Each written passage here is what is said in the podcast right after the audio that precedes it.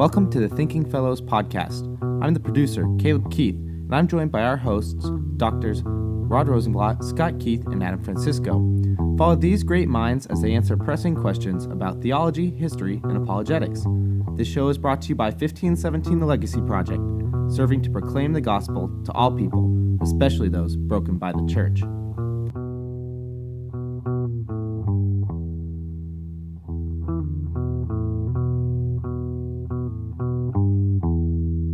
Welcome to the Thinking Fellows podcast. Today we're talking about the doctrine of eschatology, something uh, maybe not talked about too much in Lutheran uh, circles, so that'll be pretty interesting. But before we hop into the show, got a couple announcements here today. So um, we have a guest with us. This is very important. Dr. Dan Van Voorhis. Hey, what's going on? Co-host Welcome, of the Virtue in the Wasteland podcast. We had uh, Dr. Mallinson on uh, two weeks ago, which was really cool. So you're going to share some of that yeah, with us today. absolutely. Too, I like to really consider cool. myself the primary host, and Oh, okay. uh, Jeff's my sidekick, but that's cool. So he's also a professor of history at That's Concordia funny. University. Jeff said Irvine. the exact opposite when he was on the show. Uh, So, uh, so it must be true, right? Fair enough. Yeah. Uh, professor of history and associate dean, or Yeah, I don't know. I'm some kind of uh, he is the administrator. assistant May- dean of arts and science. Oh, there we I'm go. the assistant dean of arts and sciences, but uh, I am the uh, an associate professor of history and political thought, along with your uh, your boy here, Adam Francisco. We work Our boy. I like that. um, so yeah, so we uh, we love having new guests on. This is kind of a, a new thing to the show. Glad to get be here. rotating guests in, so that's great. Um, just wanted to update everybody on the final result of that donation we push we did through May and June.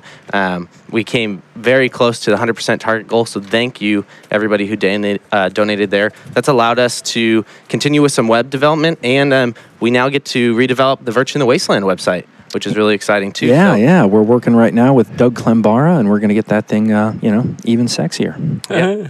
So it's great. Um, so if you want to stay up to date on these kind of things and uh, the shows coming up, you can find us on Facebook at The Thinking Fellows, Twitter with the at sign Thinking Fellows, and of course on iTunes just by searching Thinking Fellows podcast on there. Uh, and you can go ahead and give us a review if you like the show. Uh, all fives is appreciated. And we've had that conversation before. That's all that counts. All fives. Um, okay, so why don't we hop into our doctrine for today? Uh, Dr. Keith has some questions that we're going to throw around, maybe some introduction to the doctrine of eschatology. Yeah, and for our listeners who are new to Thinking Fellows, what we what we've been trying to do over the past several months is work through the uh, the loci or the the common topics of theology. They were first brought to Lutheranism through a man named Philip Melanchthon, um, and he had he used an ancient method called the loci communis, which basically just attempts to place subjects in the, in a category or a system that's easy to understand. So we're on the tail end of that right now as we're coming into eschatology. We'll do a couple of uh, bonus shows on some um, d- doctrines that aren't as central after we finish eschatology, but we're really we're, eschatology is the end, really, and that's where we are today. So um, I thought we would start out by just clarifying for the listeners what is uh, the doctrine of eschatology. So when we say we're, we're, we're discussing eschatology, Rod, what are we talking about? Well, the street level uh, translation is the last things. and you have to know, if you're a Lutheran, that everybody is going to feel sorry for you that you're on such thin diet because ours is so thin compared to every evangelical's. We will talk about temporal death, the death of the body. We'll talk about what is called the intermediate state. That is, where is grandma if we buried her last month? or is she? Then the return of Christ, and if you want to be fancy about it, the parousia, his second coming. then we'll jump on millennialism usually, um, and we will talk about then the final judgment and um, a new heavens and a new earth, uh, hell and heaven, and that's it for us. And any Baptist who's studied this for his whole Sunday school life will say, "That's it. That that's it for you guys." And we'll answer, "Yeah, pretty much. It is."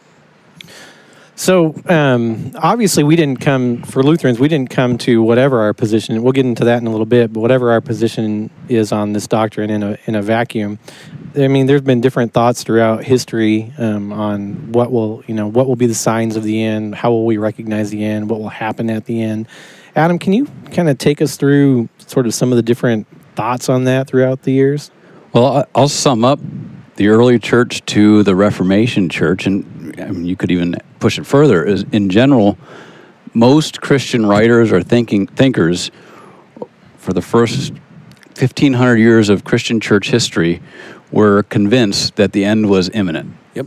Uh, now, how they describe how it's all going to unfold and what's going to happen after Christ's return, there's a lot. there's no consensus. Uh, the early church fathers, if you read them, first of all, you the early church fathers. I can't think of a, a, a work that was written that just looks at eschatology. But you have lots of eschatological commentary in the early church fathers, and they're all over the map. Uh, they're a pre-millennial. This is hotly debated by scholars still, but it seems that a majority of the first 300 years of Christian writers were what we might call pre-millennialists. That's a problematic term, though, because that term doesn't pop up until about the 19th century. This dividing between pre-millennialists, amillennialists, postmillennialists, but they were convinced that uh, Christ was going to return and, and soon. And when he did return, it would usher in a, a millennial kingdom of some sort, whether it be literal or spiritual, is you know depends on what church father you look at.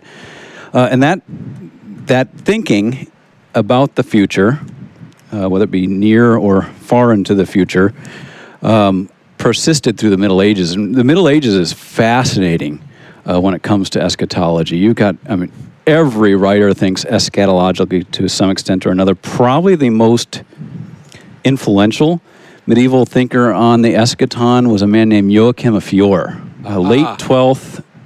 I think he died in 1202 or 1203, so early 13th century thinker. Lived, he was a monk in the southern tip of the Italian peninsula.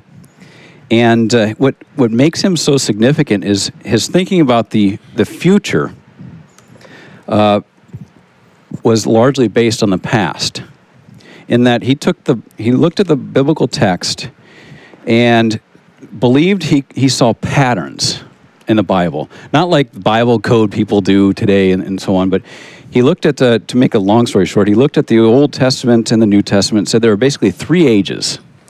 Uh, there's the age of the Father, which is from the creation of the world up until the incarnation of Jesus. That begins the age of the Son. And then when Jesus ascends, that's the age of the Spirit. Um, and he, he was almost a literalist when it came to the millennial kingdom, um, but it, it posed some chronological problems, uh, considering he lived a thousand years after uh, Pentecost um, over a thousand years after Pentecost. But he, he thought that if you look at these patterns in the past, history, he didn't believe history was cyclical like a Hindu, but he did believe that history repeats itself. And that there are signs from the past where if you could find them in the present would, would tell you uh, that something was for sure to come. And he was of the mind, uh, in general, and he's not exactly the easiest author to read, uh, that the end was coming and that there would be a great age uh, in which essentially monks would rule the world. Uh, and That'd, that'd be a lot of fun. um, anyway, um, he, he, uh, well, going beyond Fiore, uh, if you go up to the, say, the early Reformation period, the late 15th, early 16th century especially, you see this sort of apocalyptic eschatological thinking, this, this thinking that says there, we can find signs that are, tell us about uh, when, you know, what's going to happen in the near future, persists uh, through the Reformation period. Uh, one of the things that I was really surprised about years ago when I was looking at uh, doing research on Luther and his view of the Turks is how he took the rise of the Ottoman Turks as a fulfillment of the prophecy found in Daniel chapter 7.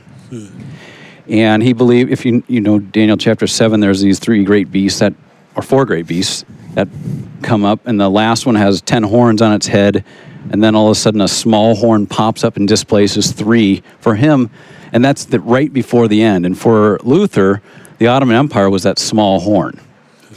And uh, you can, uh, what, what surprised me with all this is not so much that Luther thought that way, but that you don't find a whole lot of material on Luther and his apocalyptic thought unless you go to something like Heiko Oberman's Yeah, yeah. um, Luther between man and the de- or God Uh-huh. and the devil. Yeah. Uh-huh.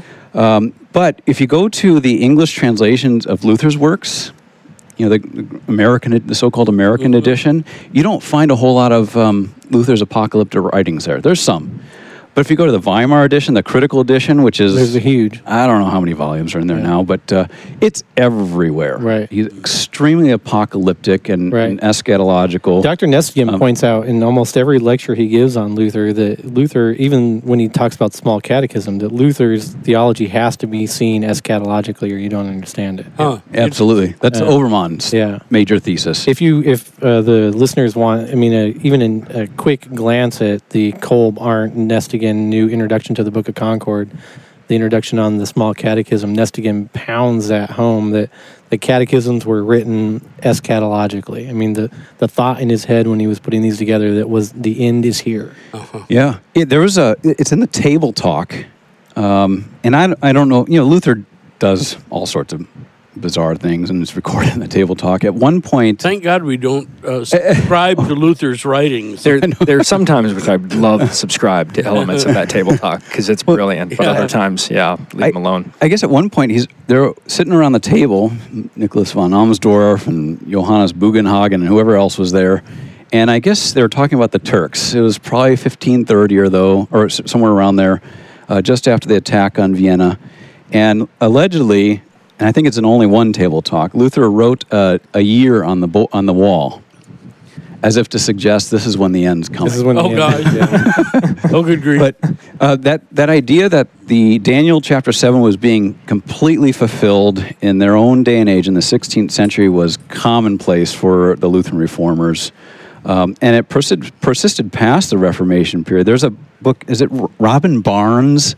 Prophecy and Gnosis in Yeah, the out German of Stanford. Reformation. That that's a good book. Um, It goes all the way up to Ger 17th, maybe even 18th century. That's a good book. The, the one I, I might recommend that's a little more accessible is Irena Backus. Mm. Irena Backus wrote a book called um, uh, Reformation Readings of the Apocalypse. Mhm. And it's, it's very simple and it goes through the sort of Calvinist view and it goes through the Anabaptist view and it goes through the Lutheran view. And I think it's very helpful because it the, the Lutherans didn't write much on the apocalypse, uh, but people like David Chytraeus, Did. Uh, who did he? They did. He wrote a commentary um, dedicated to uh, uh, a king of Sweden, and she goes through that, and it's it's a very I think it's a little easier than Barnes. Barnes's book was his dissertation turned into a book, and so those sometimes are difficult to read. Sure. So Irena Backus. Um, that's Hmm. that's one. If, if I can mention real fast, just because I was a student of Rod's, and so I have to do bibliography. Um, when you when you go to Joachim of Fiore, um, I was able to meet uh, right before she she died, uh, Marjorie Reeves, who wrote Mhm. uh, the major work on Joachim of Fiore, which is another great great book on medieval uh, apocalypticism. And then uh, the other text is that's very very readable. Norman Cohn, uh, C O H N, Hmm. um, who wrote a book called uh, The Pursuit of the Millennium.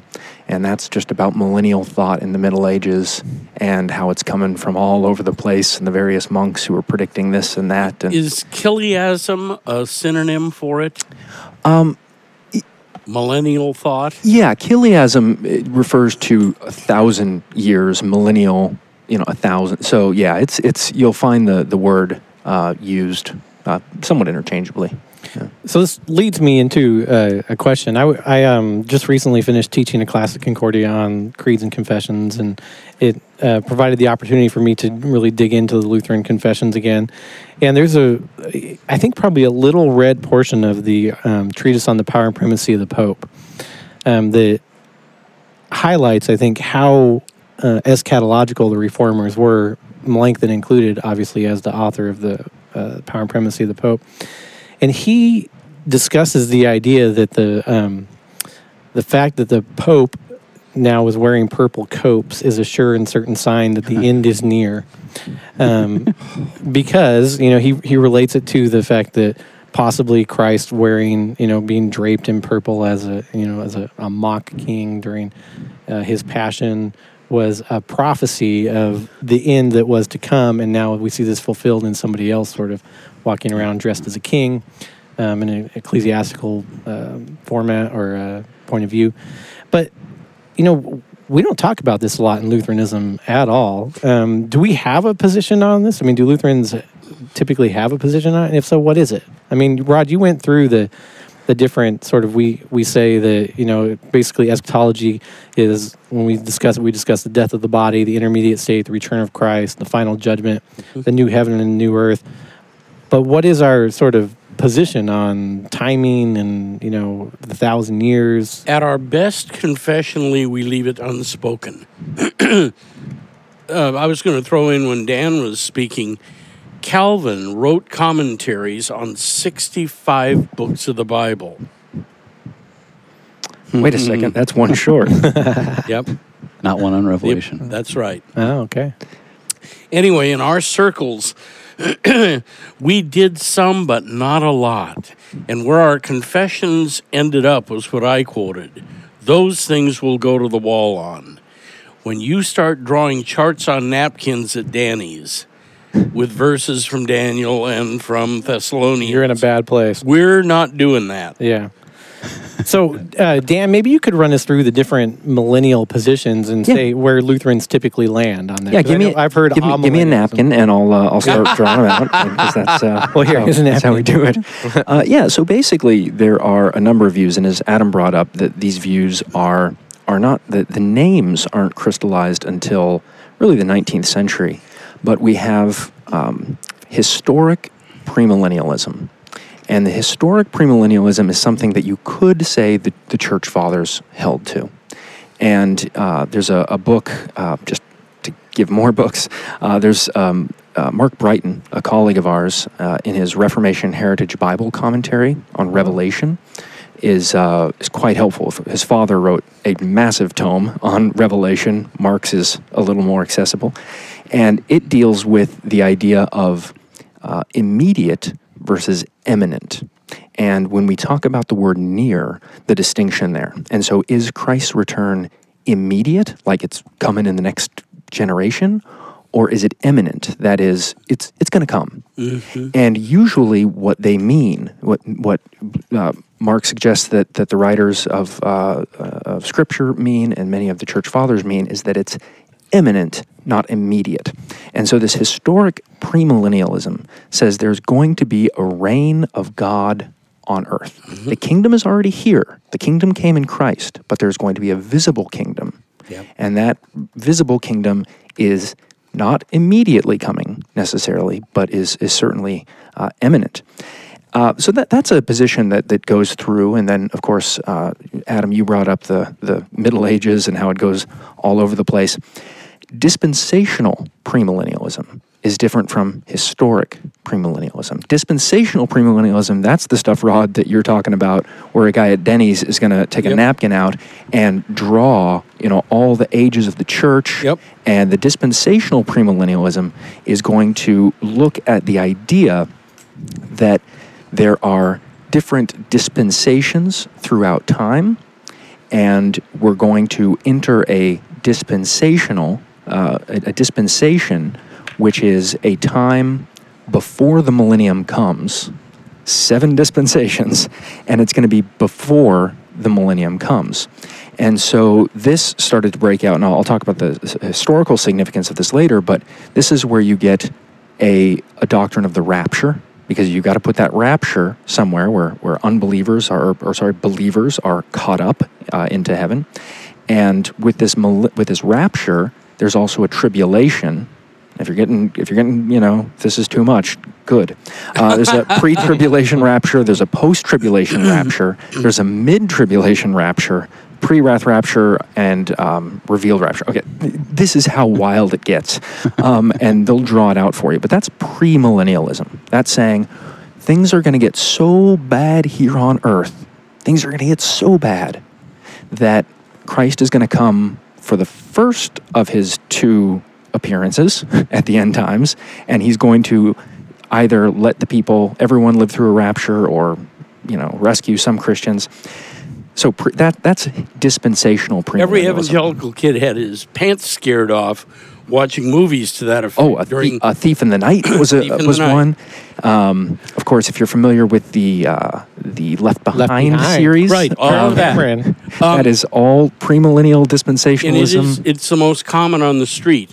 Um, we do have something on that from CPH. We have something from the, the what that think tank. Uh, CTCR, CTCR. wrote something on it, and Reed Lessing wrote something on it. Okay. Um, I would take Reed Lessing over the CTCR, but that's just me, and I'm you know don't blame the, well, the opinions. CTCR is yeah, short. yeah, the opinions uh, by me do not represent the opinions of the Thinking Fellows podcast. oh, sure they do. no, they don't. um, anyway, so that's premillennialism. That's what you're going to get a lot of. Yep. At least from about 1890 to 2000. And there's an interesting switch I can talk about later. The second is postmillennialism. Now, postmillennialism, think of the word millennial, thousand years, right? They're still thinking literal thousand years, that Christ is going to return not pre thousand years, but post thousand years.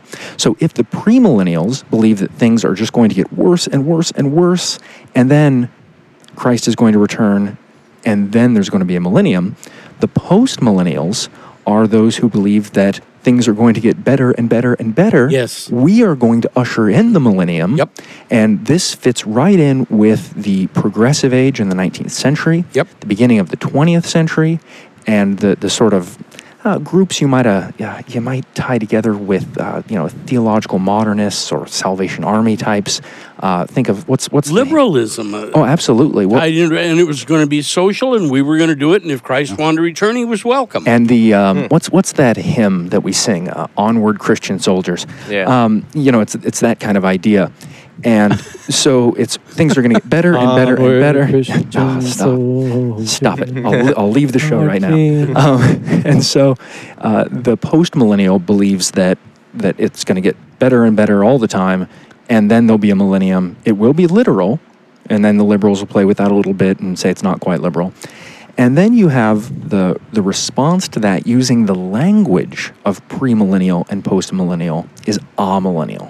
So oftentimes your friend might say, "Oh, you guys are amillennial." Mm-hmm. And you, if you, if it's a short conversation, just nod your head yes and, Yeah. and walk away. That language, amillennial, is really just a, a response to the millennial conversation happening in the 20th century. Um, I, I think the, the best way that we talk about it uh, is that the kingdom of Christ has come and is going to come. Yep. And, and if you leave it at that, um, and, and then go to the doctrines, Rod, that you spoke about, you're good to go. And, and that's fine. So just I think we need to recognize that amillennial is just theological modern shorthand for saying not the Biola crew, not the liberal crew that, that thought, you know, we were going to, you know, usher in heaven on earth in the 1890s, but the crew that said, yeah, you know, Christ is coming. One verse in happens. Revelation 20, don't build too much on it. yeah, yeah, exactly. Could you trace this, the millennial position, uh, back? A lot of people trace it back to, say, St. Augustine.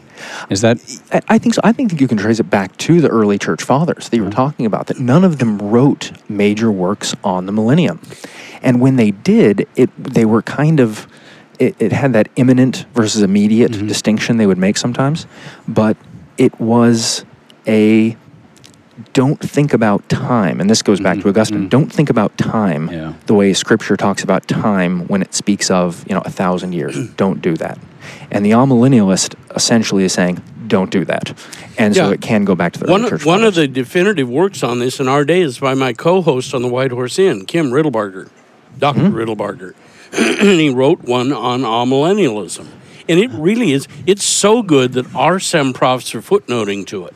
Now, we share that. The Reformed and we, the truly Reformed, and we share that amillennialism. Well, Kim's book is, is almost definitive in our day. Uh, more than you want to know, but it's good. have, have you heard of pan millennialism? that was Walter Martin. It'll all pan out. Is Yep. that it? Yeah. Yep. I think that's what I am. I think. That's Yeah, kind I of just- the virtue in the wasteland position, I- I- right? Everything's going to be okay. Well, it's funny because I, I mean, just to, to, to say that is that we do, you know, on our show, which is about the left hand kingdom, we say, you know, at the end of every show, despite what you've heard, despite all the, the, the mess we're talking about, everything's going to be okay. But we say, in an eschatological sense, Yeah. in that It'll all work out this the is end. the penum- penultimate world, and we do our best, but ultimately, everything is going to be okay. Gotcha. Ultimately, Or the Christian. for the Christian. Christ is going to return, and don't worry about it. And serve your neighbor, and fulfill your vocation, Yep. and don't worry about it. And so it. that's sort of where we've gone off with that. Great place to take our first break. Yeah, that is. Uh, it'll tie right into our little commercial here in a minute. All right. See you in a second, guys.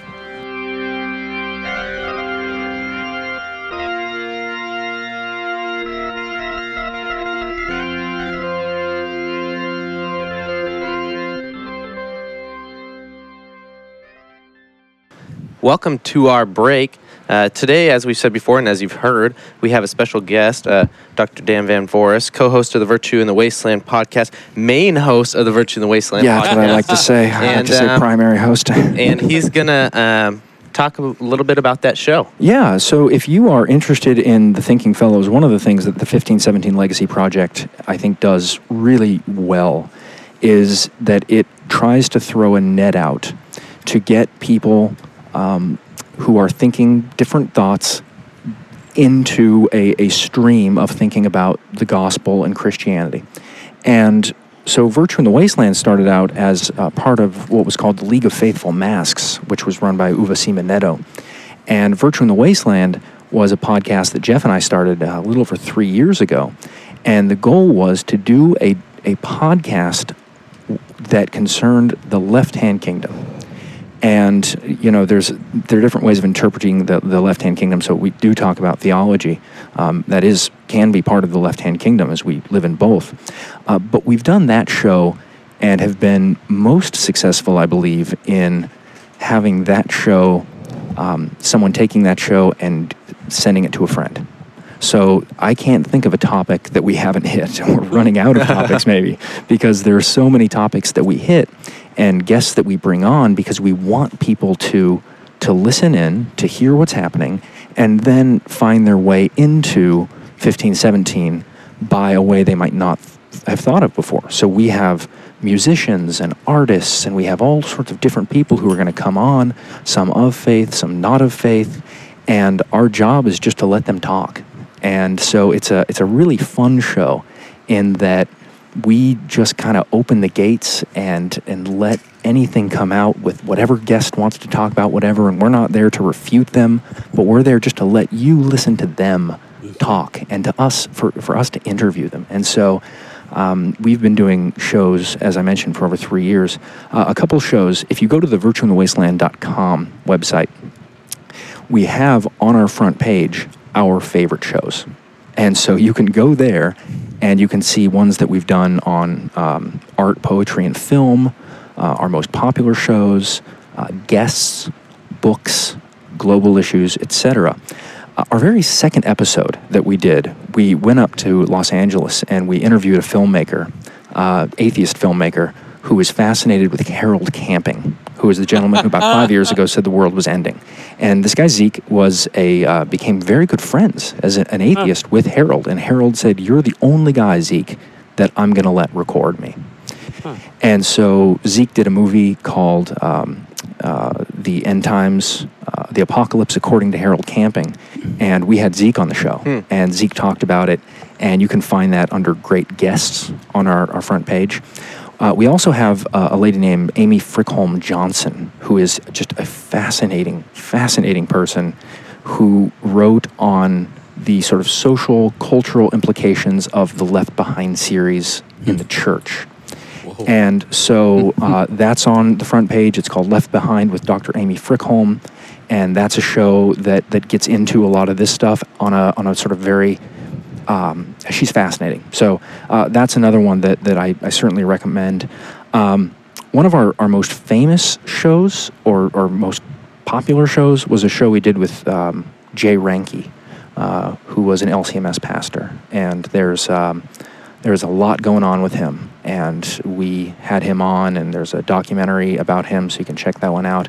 Uh, and then also um, uh, on C.S. Lewis with Steve Mueller, we get into the thought of C.S. Lewis, and then we've got uh, our friend Adam Francisco. If ever we have a question about what's going on in the Middle East, we just say, Adam, get here. so he's been on three shows. And I say, how high? I need to jump? And uh, so you can find all of his shows under Global Issues, uh, along with Dr. Uwe Siemon-Netto talking about Vietnam, which is, I mean, these are, it, it just, they're fun. So I, I can't give a favorite show, but we have our favorite shows at virtueinthewasteland.com on the front page. Uh, there you can also go and um, uh, get our, our shirt, which is a Durer print of uh, uh, Melancholy. And it's, um, it's, it says on it, everything is going to be okay. And that that's Durer's sort of eschatological thought. And as soon as that sh- uh, that shirt is going to be selling out, and as soon as that's sold out, we're not going to make any more. And we're going to make another shirt with a different print and a different something. And so you can just keep uh, you know keep your collection going. so uh, you can go on virtueinthewasteland.com. You can also uh, find us on iTunes, of course. And um, you know, especially if, if I think this is your bag, and I think there are a lot of people who listen to both of these shows. Yep. Um, you know, you can get your sort of theology and culture, and then you can decide which shows. You know, hopefully you want to forward friends. You know, hopefully you want to find something that that, that touches on something that your your Baptist friend or your unbelieving friend or the the uh, what Rod calls the alumni, the sad alumni of the church. Uh, oftentimes, Virtue in the Wasteland uh, does shows for those kinds of people uh, who might have one foot out the door, uh, but want to hear that the conversation about Christianity and culture can actually be um, not what it probably was at your church.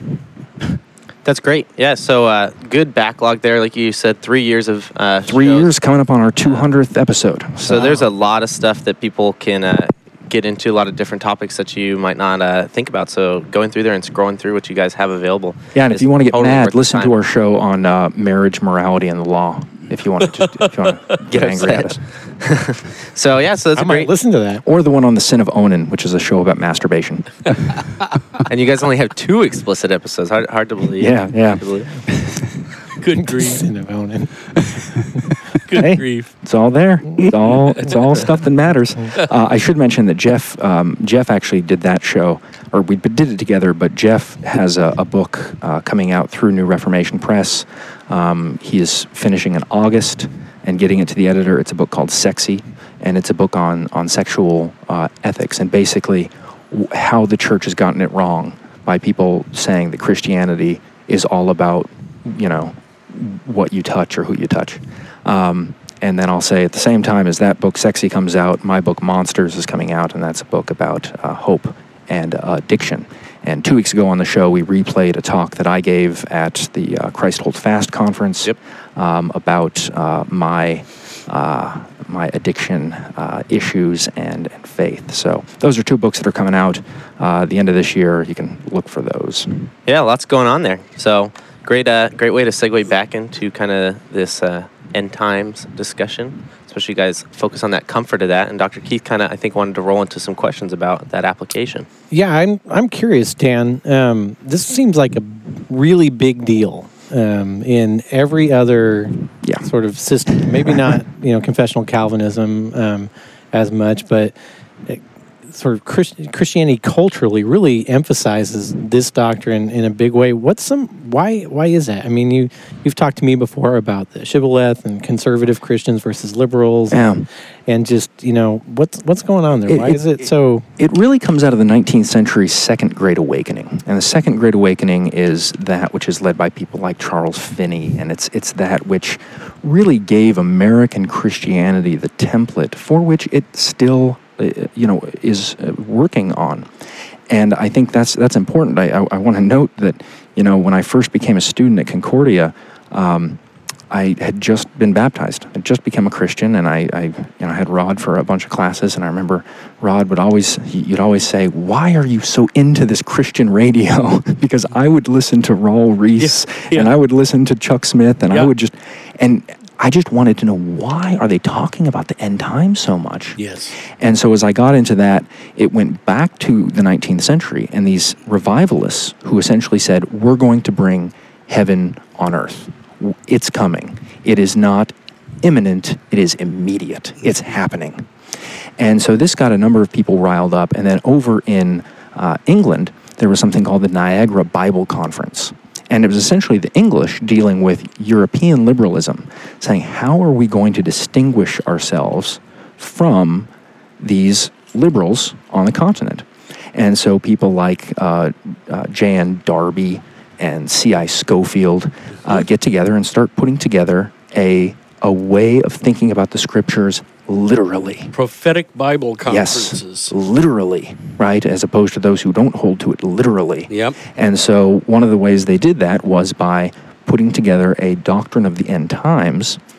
And most importantly, is when they put together that that uh, doctrine of the end times, they put it into a Bible commentary.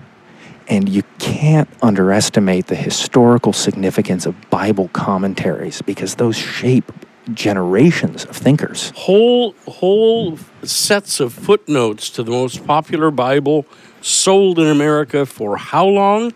And the notes are by C.I. Scofield. Yep, it's uh, it was published in 1909, and it's the C.I. Scofield Bible, and you'll probably see it around. Yep. My, my grandma, I think I have it over here. Yeah, my, my yeah. I mean, it's just a- it- it was- Sold by the zillions. It She'd was watch one- Pat Robertson on uh, 700 Club and with her Scofield Study Bible on her lap and make copious notes. Yeah, and that's so this this comes out around 1909, and this is of course when the modernist fundamentalist controversy breaks out in America. Presbyterian. and this is in the Presbyterian world. And so the modernist fundamentalist controversy has a, a it's a it's a very long story, but there's a branch of fundamentalists who say we are going to ask you what your doctrine of the end times is. and it'll be our litmus test for whether you're, if you're a pastor, whether you're even a Christian. Exactly. Mm-hmm. And so people like R.A. Torrey, who was involved in the Scofield Reference Bible, who of course starts Biola University, Yep. um, is going to start to uh, make this the shibboleth for professors. And so, up until about seven years ago, you could not teach at Biola University if you were not a hardcore Yep. premillennial dispensationalist. Now, Yep. that's changed a bit Yep. uh, as they've they've you know had to, to change a little bit. But nonetheless, the the doctrine of of the millennium became the shibboleth. Now, what's interesting is that the fundamentals, which was actually a series of books that were were published that said, "Here's what conservative Christians believe." And edited by Orr, Yes, uh, it- who is no fool. no, and had uh, articles by uh, B.B. Warfield, Yep. who I'm going to say just for myself has a great uh, um, section on uh, creation, but I'll leave that alone. And um, also, there's a guy named Charles Erdman, not with two E's, but one E. And he, at a Princeton seminary, wrote the doctrine for the fundamentals on the end times, and he is explicitly not premillennial. So premillennialism and fundamentalism did not necessarily come together right in the beginning. But as the, the controversy came and as the fundamentalists, as we might call them, became more and more radicalized, as this became the shibboleth, do you believe in premillennial dispensationalism like our Scofield Bible?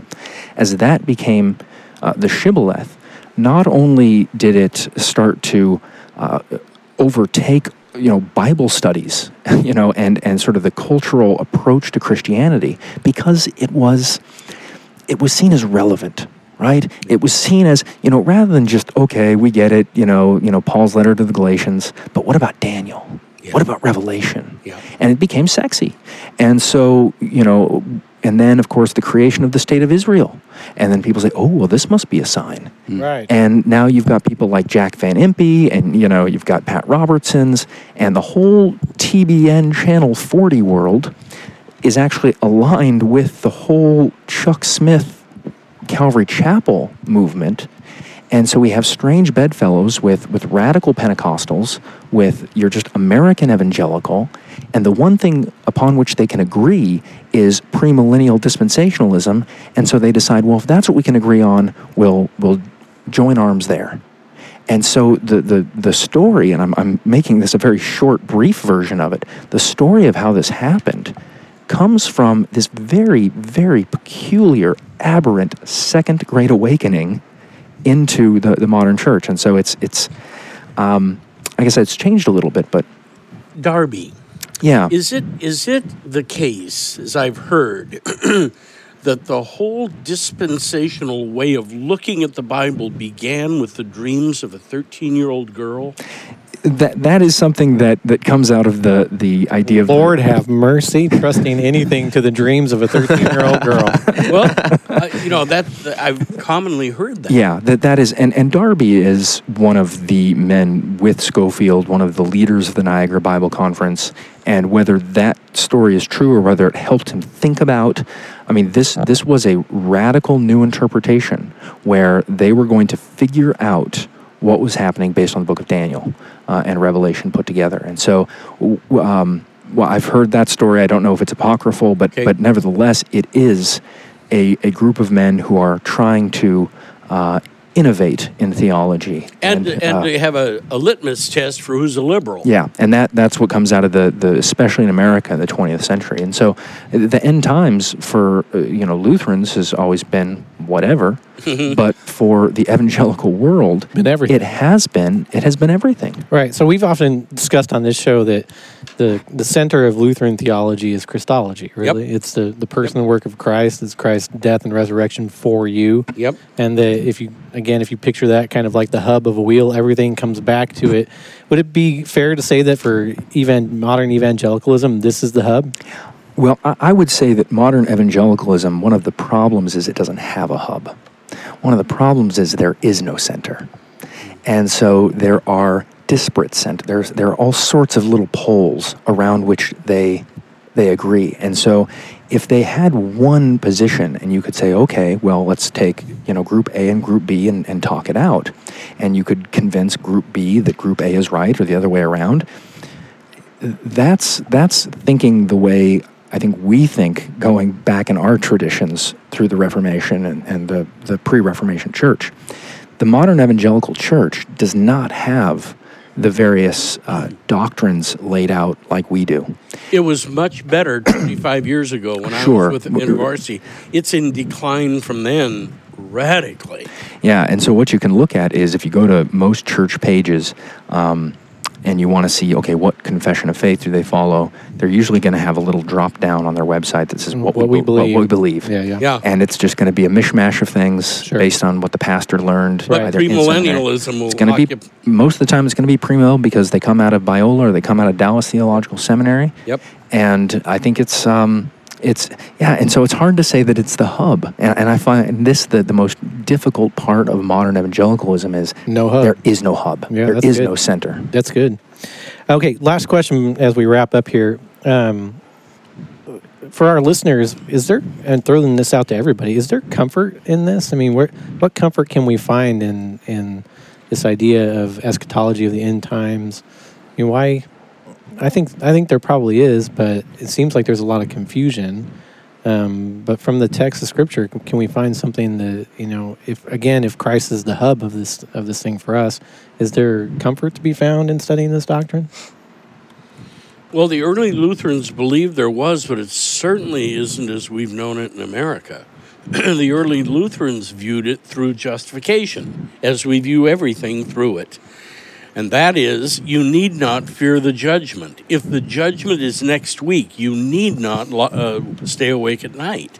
Why? Because Christ's saving work for you is a finished one, and this is going to work.